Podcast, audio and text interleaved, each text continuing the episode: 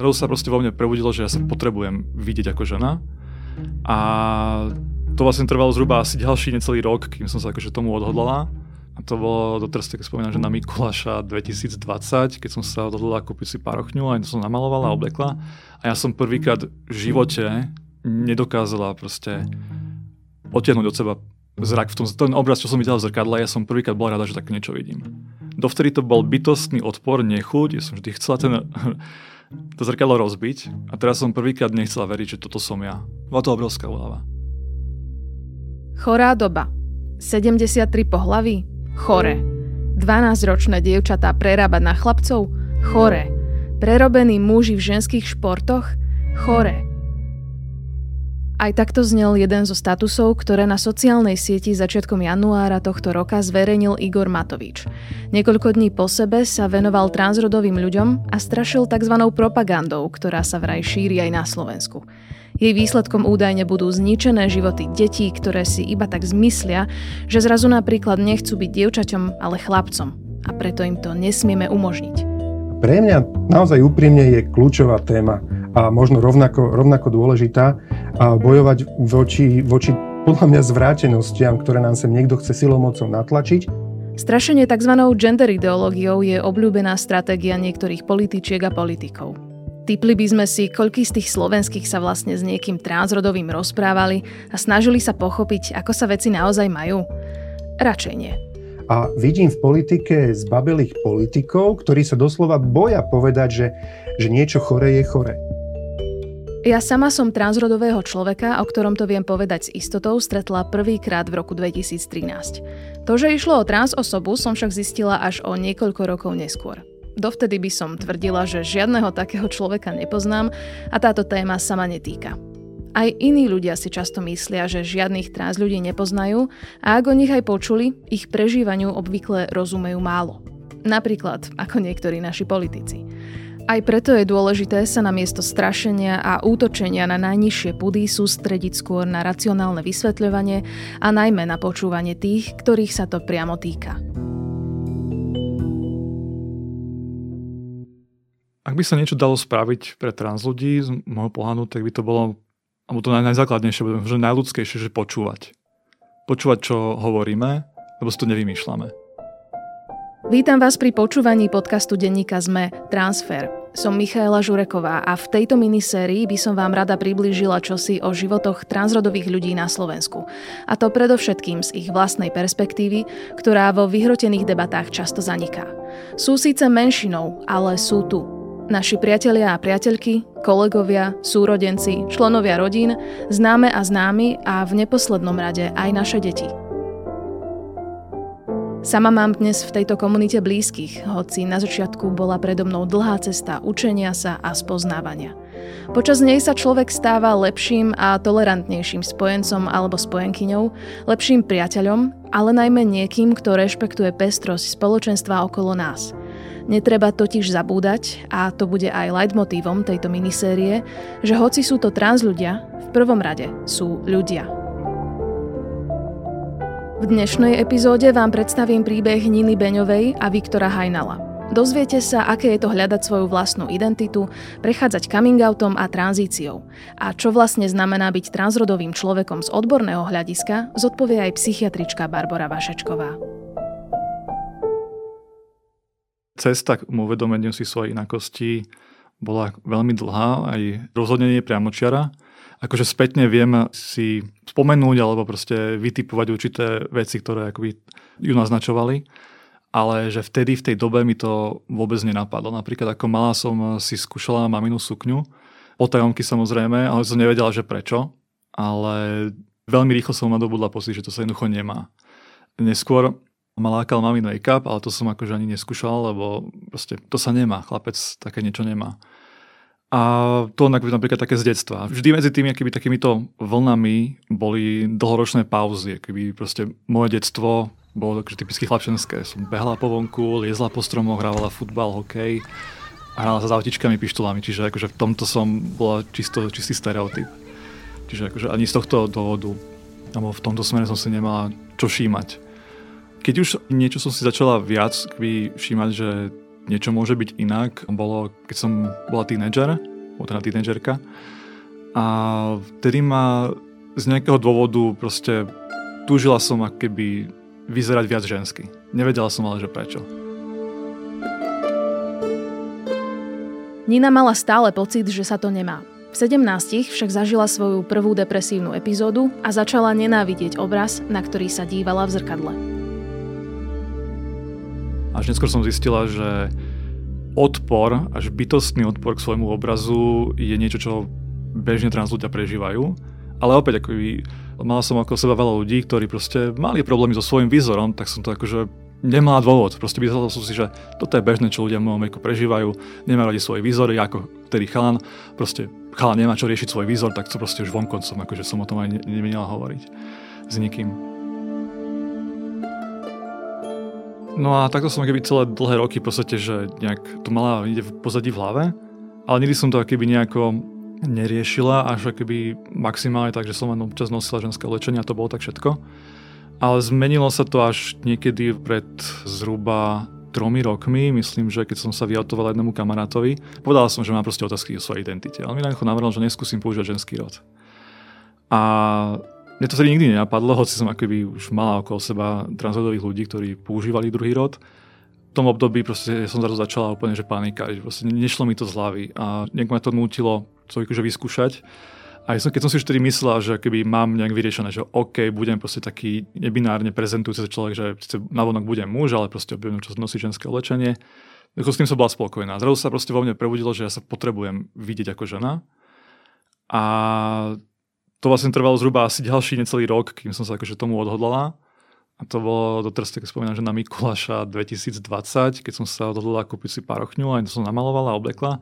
A ja som prvýkrát v živote nedokázala proste odtiahnuť od seba zrak v tom, ten obraz, čo som videl v zrkadle, ja som prvýkrát bola rada, že tak niečo vidím. Dovtedy to bol bytostný odpor, nechuť, ja som vždy chcela ten, to zrkadlo rozbiť a teraz som prvýkrát nechcela veriť, že toto som ja. Bola to obrovská úlava. Zážitok, ktorý Nina prežila, sa opisuje aj ako rodová eufória. Ide o psychologický stav veľkej radosti, ktorý u človeka nastáva, keď je jeho rodový prejav v súlade s jeho identitou. Každý z nás, transrodový alebo nie, totiž rodovú identitu má. Väčšina z nás nad ňou neuvažuje, pretože sa zhoduje s našim pohlavím. Transrodoví ľudia však zažívajú presný opak. To, ako vyzerá naše telo a pohlavné znaky, totiž ešte nemusí byť v súlade s tým, kým sa cítime byť a ako prežívame svoju rodovú identitu. Rod a pohlavie nie sú to isté, hoci sa v mnohom prelínajú. Skúste si zapamätať krátku definíciu. Pohlavie je biologická a anatomická danosť človeka. Rod zase označuje sociálne rozdiely medzi mužmi a ženami a viažu sa k ním očakávané roly v prejavoch, správaní či obliekaní. Transrodovosť sa vníma z takých viacerých hľadísk. V tom širšom zmysle sa tým myslí akákoľvek rodová nekonformnosť alebo rodová identita, ktorá je nebinárna. Čiže to zahrňa široké spektrum rôznych identít, bolo ich opísaných možno vyše 300, také najznámejšie agender, bigender, gender fluid, rodová, panrodová identita a rôzne ďalšie. Ja hovorím, je ich, je ich skutočne veľa a v tom ušom zmysle, ako rozumieme transrodovosti, to je rodová identita, ktorá je v takom trvalom a výraznom nesúlade. A to je tá inkongruencia, o ktorej sa hovorí ako o diagnostickej kategórii medzi rodom a pohlavím, ktoré bolo človeku priradené pri, pri tom narodení. Vysvetľuje psychiatrička Barbara Vašečková, ktorá sa za roky svojej praxe stretla už s desiatkami transrodových ľudí. Stojí aj na čele pracovnej skupiny, ktorá na ministerstve zdravotníctva pripravila návrh usmernenia ohľadom tzv. úradnej zmeny pohlavia a tiež štandardné diagnostické a terapeutické postupy. V medicínskej literatúre sa pri trans ľuďoch stále používa pojem transsexualizmus, ktorý vychádza z desiatej verzie medzinárodnej klasifikácie chorôb. Podľa lekárky však ide o zastaraný pojem. sa teraz stretávame s pojmami rodový nesúlad, rodová inkongruencia alebo rodová dysfória. Opäť vychádza to z tých novších klasifikácií. Ten rodový nesúlad je vlastne následnícka diagnóza transexualizmu. Čiže táto klasifikácia začala platiť niekedy minulý rok, ale ešte sme v takom prechodnom období, že vlastne celá zdravotná starostlivosť ešte u nás na Slovensku ide podľa tej predchádzajúcej. Čiže tá nová kategória diagnostická bude rodový nesúlad alebo inkongruencia.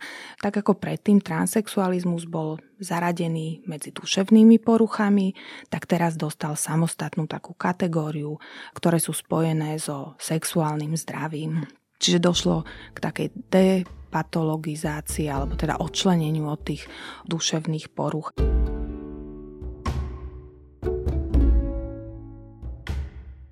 O transrodovosti teda nemôžeme hovoriť ako o chorobe. Vašečková vysvetľuje aj to, ako pravdepodobne vzniká. To, ako sa pozeráme vedecky na fenomén transrodovosti v súčasnosti, je, že bude zrejme z veľkej časti biologicky podmienený.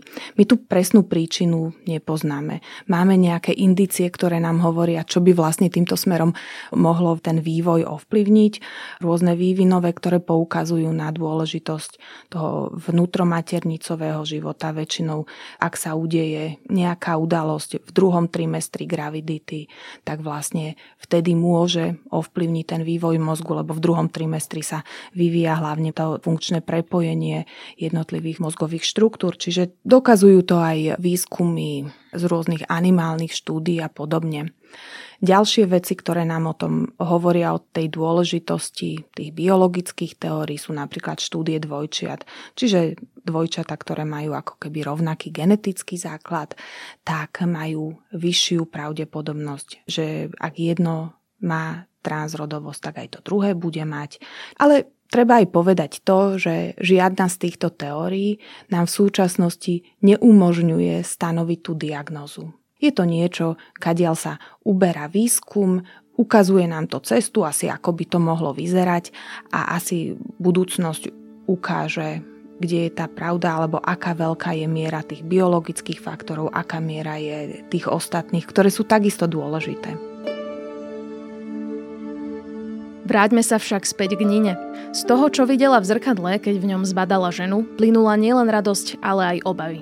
Napokon do veľkej miery to súvisí aj s témou tranzície.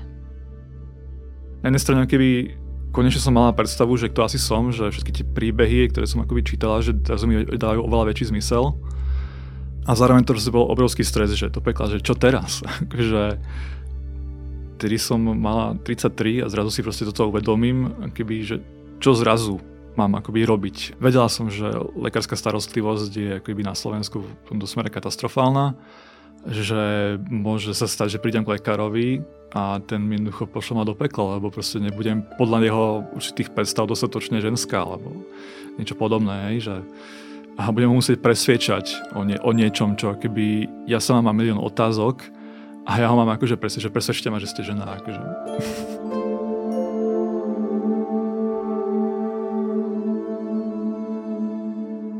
Moja tranzícia je momentálne v takomto sociálnom štádiu, že kde sa postupne otváram ľuďom v mojom okolí a zatiaľ mám obrovské šťastie, že najhoršia, keby reakcia v úvodzovkách najhoršia, boli neutrálne, že OK a nič viac. Čiže v tomto mám akože obrovské šťastie, lebo tak vôbec nebýva. Ale všímam si, že keby od toho, keď som o tom začala uvažovať, tá ochota ísť do toho, ísť do tranzície, či už sociálnej, je vyššia. Tranzícia je jedným z dôkazov, že transrodovosť má v praxi mnoho podôb. Nie všetci trans ľudia totiž prechádzajú tým istým. Stručne povedané je tranzícia proces, pri ktorom trans osoba vyjadruje vlastnú rodovú identitu a zosúľaďuje svoje vnútorné a vonkajšie prežívanie v sociálnej, medicínskej a právnej forme. Sociálna tranzícia znamená napríklad to, že sa človek zdôverí svojim blízkym, začne používať preferovaný rod a zámena a žije v súlade s tým, kým sa cíti byť. Napríklad sa tak aj oblieka. Pri právnej tranzícii si mení údaje v dokumentoch, meno a rodné číslo. A medicínska tranzícia zase môže zahrňať užívanie hormonálnej terapie či niektoré operačné zákroky.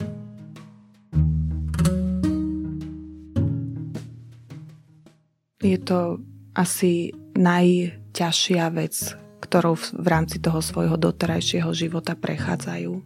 Koľko zhruba trvá priebeh tranzície, možno že priemerne, lebo viem, že u rôznych ľudí je to rôzne, ale možno, že nejaký hrubý odhad. Určite hovoríme o rokoch, hovoríme zhruba dvoch, troch rokoch v takom tom. A opäť, ale treba si uvedomiť, že ľudia do terapie alebo za, za psychiatrom, za sexuologom prichádzajú v rôznej fáze svojho rozhodnutia. Niektorí sú rozhodnutí, prechádzajú sociálnou tranzíciou. Čiže ten proces je ako keby rozbehnutý a potrebujú už len to, to povolenie. Niektorí prichádzajú s neistotou. Neviem, mám pocit, že možno by som mohol byť, chcem sa o tom poradiť. Tam ten proces môže prebiehať ešte vlastne len v rámci tej diagnostickej fázy niekoľko rokov a až keď sa ten človek sám rozhodne, že čo vlastne chce, sa môže posunúť do, do tej ďalšej fázy, na, napríklad medicínskej fázy tranzície. Rozmýšľam aj o, medicínskej tranzícii v tom smere, že by som navštívila lekára. Tam však zatiaľ je problém, že sú obrovské čakacie lehoty na to a akože logicky by som teda mala, že čím skôr sa ozvať a nájsť nejaký termín a dúfať, že to príde čím skôr. Tam akurát proste musím mať najprv prekonať nejaký svoj strach k tomu. A to je asi najväčšia prekažka. Ja sa asi najviac paradoxne obávam reakcie môjho okolia. Respektíve okolia, ale aj ľudí všeobecne. Ja som totiž to vyrastala strašne celé dlhé roky v tom, že ja musím eh, splňať určité očakávania a nič som si nepripúšťala. Proste, ja som keby sa stratila. Ja tam ne, nič, nikdy to nebolo keby môj, nejaký môj vklad, nejaká moja osobnosť. Proste toto som mám správať a, toto, tak, a to, ani, ani som o tom neuvažovala a zrazu mám proste vystúpiť až z takejto komfortnej zóny, že si ukradnúť, že povedať si, to, to som ja a hotovo. To je pre mňa keby vnútorne obrovská prekažka, na ktorej momentálne pracujem. A my som zase dostala do bodu, keď si jednoducho poviem, že druhí ľudia mi nemajú čo hovoriť do môjho života. Ja sa nestarám nejakým spôsobom do ich života, nič im neprikazujem a len chcem žiť. A mať robotu, ale v podstate byť jednoducho plnoprávny občan a proste prispieť tejto spoločnosti. Nič viac.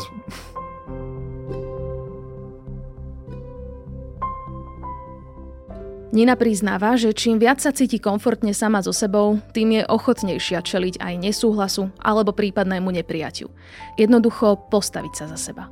V tomto smere sa obávala aj reakcie rodiny. Najviac otca, ktorému o svojej identite ešte stále nepovedala. Príjmame však mala, ako sama hovorí, veľké šťastie. Najviac ma v tomto asi prekvapila moja mama, ktorej som sa vyautovala koncom júna 2022. A prekvapilo ma to v tom smere, že ona je veľmi silno veriaca. Pamätám si, že v minulosti mala keby také rôzne vyjadrenia na adresu LGBT ľudí, ale tie si tak beriem, že boli skôr z nevedomosti, než nejakej zákernosti. A ona, ona asi vnútorne bola prekvapená, ale absolútne to na sebe nedala nejakým spôsobom poznať. V podstate ona zrazu, dobre, čo to znamená, a potom nás zakončila, že si moje dieťa a že čo by som to bola za rodiča, keby že ťa zrazu že vyhodím, alebo... To bola reakcia, ktorú som... ktorú by nenapadla ani že v tých najdivokejších snoch, mám takto povedať. Skôr som sa bála, že sa rozplače a spanikári a, a podobne, ale v podstate ona ma úplne že, že prijala, že proste keby v okamihu, v priebehu pár dní dokázala prejsť na ženský rod, ale ma tak oslovať, absolútne s tým nemala problém. Akože pomenula sa samozrejme, ale tá jej ochota a tá, tá jej prijatie bolo v podstate, že, že absolútne že nečakané. Lebo asi všeobecne, všeobecná skúsenosť trans ľudí je s vierou, alebo v podstate s veriacimi ľuďmi je, že je ten opak, že ich by ich pomaly aj chceli na nich hnať exorcistu. A nie, že prijatie.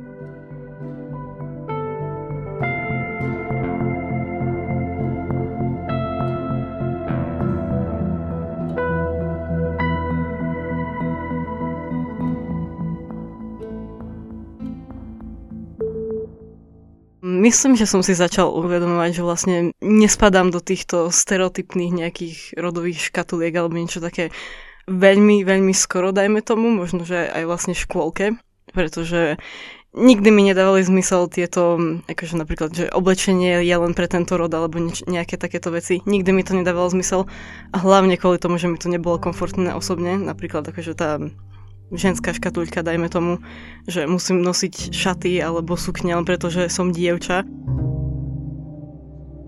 Takto si spomína na svoje detstvo 19-ročný Viktor Hajnal. Od útleho veku spochybňoval tradičné mužsko-ženské kategórie, keďže mu však okolie hovorilo veci, že sa napríklad nesmie hrať s autíčkami alebo že sa musí správať dievčensky, na nejaký čas sa v ňom tieto pocity utlmili. Hovoril si, že je asi nejaké iné dievča, ale len do momentu, kým sa nedozvedel o transrodovosti vlastne v mojich takých 12-13 rokoch na základnej škole. Nejak som s tým prišiel do kontaktu, že takéto veci existujú, dá sa to, že nie som ja nejako mimo alebo niečo také.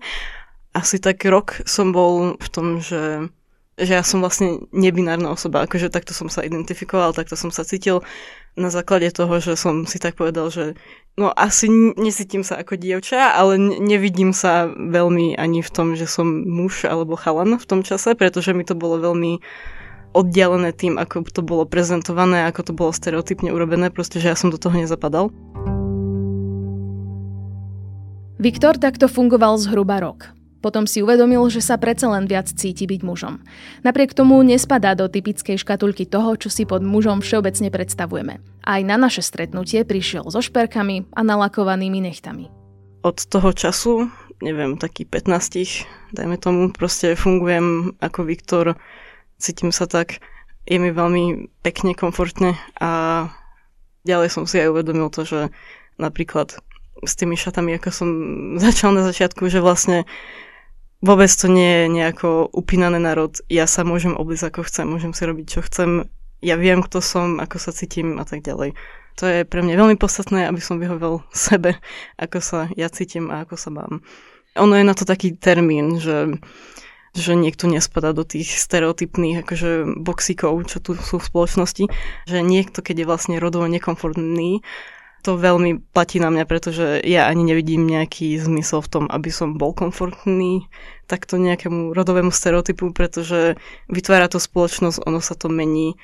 A myslím si, že to je veľmi skľúčujúce pre hoci koho, možno aj akože v väčšinovej spoločnosti, Čiže ja to vlastne tak beriem, že nepripisujem takéto charakteristiky, že ja neviem, že to sú muži a toto sú ženy. Proste to sú len veci, to, že ja mám napríklad namalované nechty, malé namalované nechty, to neznamená teraz, že nie som muž alebo niečo také. Viktor sa často stretáva s tým, že jeho vizuál je pre okolie metúci. Snaží sa to však neriešiť. Síce nejde priamo o jeho prípad, no myslím si, že je dôležité pochopiť aj koncept nebinárnosti. Takto ju približuje lekárka Barbara Vašečková. Nebinárny človek sa neidentifikuje so žiadnym z tých tradičných rodov, nazvime to, a sám si vytvára to svoje rodové vyjadrenie. Môj názor je taký, že vlastne v rámci toho širšieho konceptu, toho širokého vnímania transrodovosti je aj, aj nebinarita jej súčasťou. Čo sa týka pomoci medicínskej pre nebinárnych ľudí, tá je v súčasnosti u nás na Slovensku ešte limitovaná. Toto tu máme asi a ešte nejaký čas aj budeme mať dlh voči nebinárnym ľuďom, ale je to istá forma rodového vyjadrenia, ktorá je úplne legitimná, reálna. Ten, kto Viktorovú identitu a vizuálny prejav rieši najmenej, sú najmä jeho priatelia a rovesníci.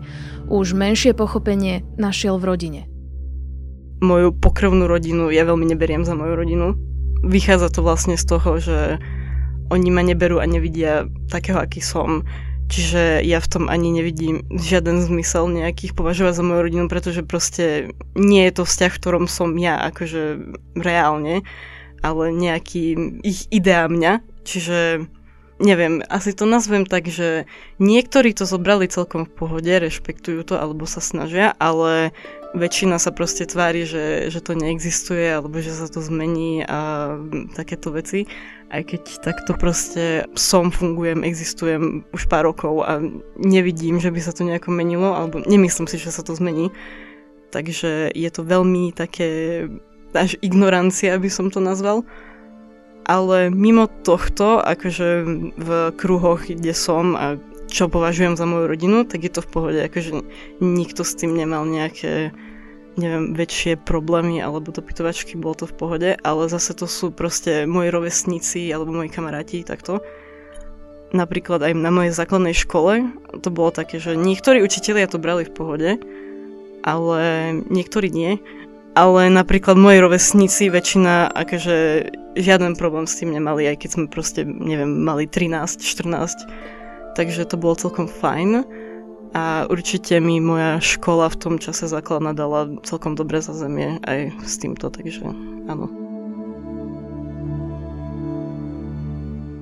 Určite je to pre mňa zraňujúce, že akože neberú ma takého, aký som, ale my sme nikdy nemali nejak až taký hlbší dobrý vzťah, čiže možno ma to ranilo asi z toho uhla, že, že čo by mohlo byť, ale nebude to tá nejaká predstava toho, že keby že toto nie je, že ja takýto nie som, tak by sme mohli, možno mohli mať lepší vzťah, aj keď sme ho predtým nemali.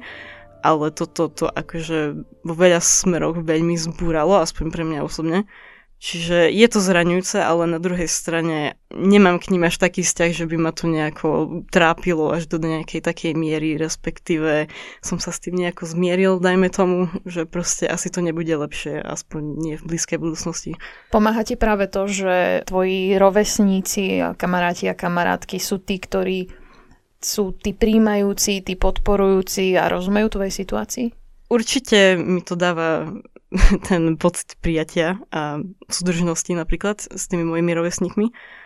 Ale skôr mi to dáva asi nádej, že to môže byť lepšie na Slovensku ohľadom týchto vecí, keďže veľká väčšina proste mojich rovesníkov v skupinách, ktorých sa pohybujem, chcú pomáhať s vesami a proste sú chápajúci, snažia sa vzdelávať a tak ďalej. Čiže to mi dáva veľkú nádej na to, že to bude lepšie s týmito vecami. Podľa Barbory Vašečkovej zažívajú trans ľudia neprijatie často. Ja myslím, že každý transrodový človek v niektorej fáze zažije neprijatie. Skôr je výnimka, keď niekto nereflektuje nejaké odmietnutie akejkoľvek fáze. Možno je to takouto násilnosťou spoločnosti máme predstavu, ako to má vyzerať a keď niekto sa nejakým spôsobom odlišuje, tak ho musíme vrátiť naspäť.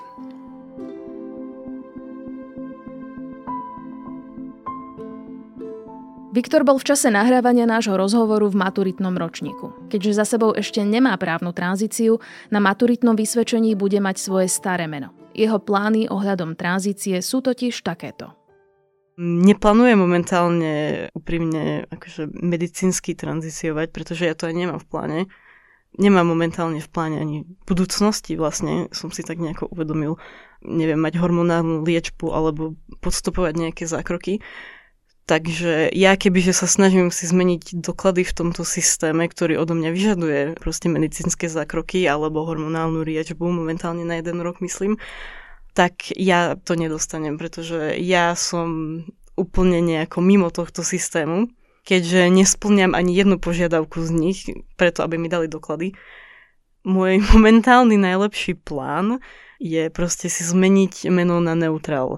Je problém v tom, že nechceš prechádzať celým tým procesom, ktorý vlastne je tu nejako nastavený a transrodoví ľudia, ktorí chcú prejsť medicínskou tranzíciou, ním musia prejsť? Veľa z e, transrodových osob na Slovensku, oni idú na tie zákroky, alebo berú hormóny, dajme tomu, ale aj v niektorých prípadoch je to tak, že oni to nechcú, ale sa rozhodnú tak, že no asi to musím urobiť na to, aby som mal tie doklady, a mali tie doklady, lebo inak to nevedia urobiť. Veľa času je to taký výber, že No, bude mi veľmi zle až do bodu, že proste budem v nejakom samovražednom stave, alebo proste vyberiem si toto a bude mi trochu lepšie. Není to o tom, že len chceme operácie, alebo ja neviem, niečo takéto. Proste chceme sa nejako takto zariadiť, že aby nám bolo dobré so samými sebou. Aj s tým, že v tom legálnom systéme proste sme tak, ako sme, že nemusíme sa teraz stvariť, že sme niekto iný a sa prepínať do nejakého iného, akože iné meno a inak sa vyjadrujem o sebe, lebo je to dosť náročné veľa času. Hlavne vtedy, keď proste ja na to nereagujem napríklad, a potom z toho mám problémy, že nereagujem na moje legálne meno. A aspoň pre mňa osobne je to veľmi vyčerpávajúce a stresujúce, že proste ja sa teraz musím tváriť neviem čo, len preto, aby mi proste nebolo ubližené alebo niečo také. Keby sa zakázali tranzície, asi by sa Slovensko zaradilo medzi tých zopár necivilizovaných krajín v rámci Európy. Je to skutočne výnimka. Znamená to, že by sme sa odklonili od vedeckého poznania, odklonili by sme sa od nejakých konsenzov vedeckých, medicínskych. Aký by to malo dopad, zákaz tranzícií na život transrodových ľudí, ani si neviem predstaviť. Aký má, môže mať dopad keď niekto nerešpektuje vašu existenciu, keď popiera to, že, že existujete, spochybňuje to, ako sa cítite, aký dopad majú pocity nespravodlivosti. Je to samozrejme enormný stres. Enormný stres, ktorý vedie k rozvoju rôznych porúch, adaptačných porúch, depresí, úzkosti. A odtiaľ je len krok k zvažovaniu toho, či život vôbec má zmysel, rozhodnutie zobrať si život. Byť trans však nie je len horor. Keď raz človek príde na to, kým naozaj je a chce byť, mnohé ciele alebo priority sa v ňom utriedia alebo zmenia. Rovnako tak každodenné radosti, ktoré zrazu prídu do života. Čo dáva Viktorovi a Níne nádej a vnútorný dobrý pocit? Čo mi dáva nádej pre Slovensko a pre tieto veci? Ja som ju dlho nemal nazvem to tak, kvôli osobným veciam a iným veciam, proste, ktoré som si prešiel a tak. Ale čo mi dáva veľkú, veľkú nádej momentálne je proste to, že mám okolo seba tých, ktorí sa chcú angažovať, chcú niečo robiť, robíme spolu veci a som za to strašne rád.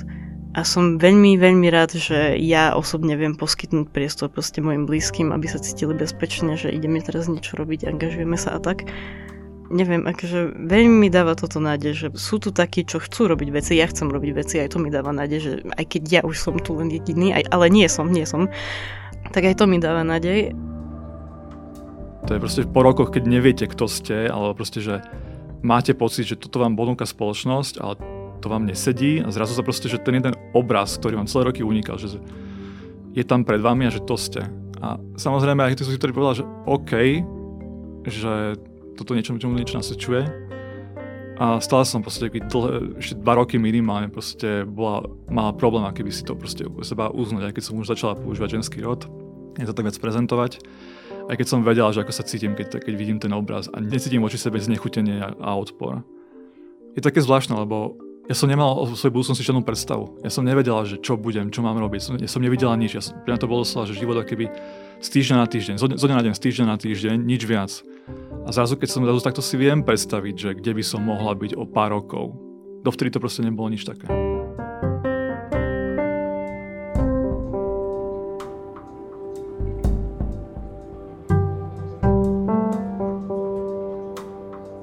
Ak ste dopočúvali až sem, teším sa. Už v ďalšej epizóde sa dozviete viac o tom, ako vlastne prebieha medicínska tranzícia, vyšetrenia, operácie a prečo má Slovensko stále taký problém poskytnúť transrodovým ľuďom adekvátnu zdravotnú starostlivosť. Podcast Transfer pre vás pripravujem ja, Michaela Žureková a na epizódach so mnou spolupracuje aj Adam Blaško. Transfer vychádza vždy v pondelok a môžete ho počúvať vo všetkých podcastových aplikáciách.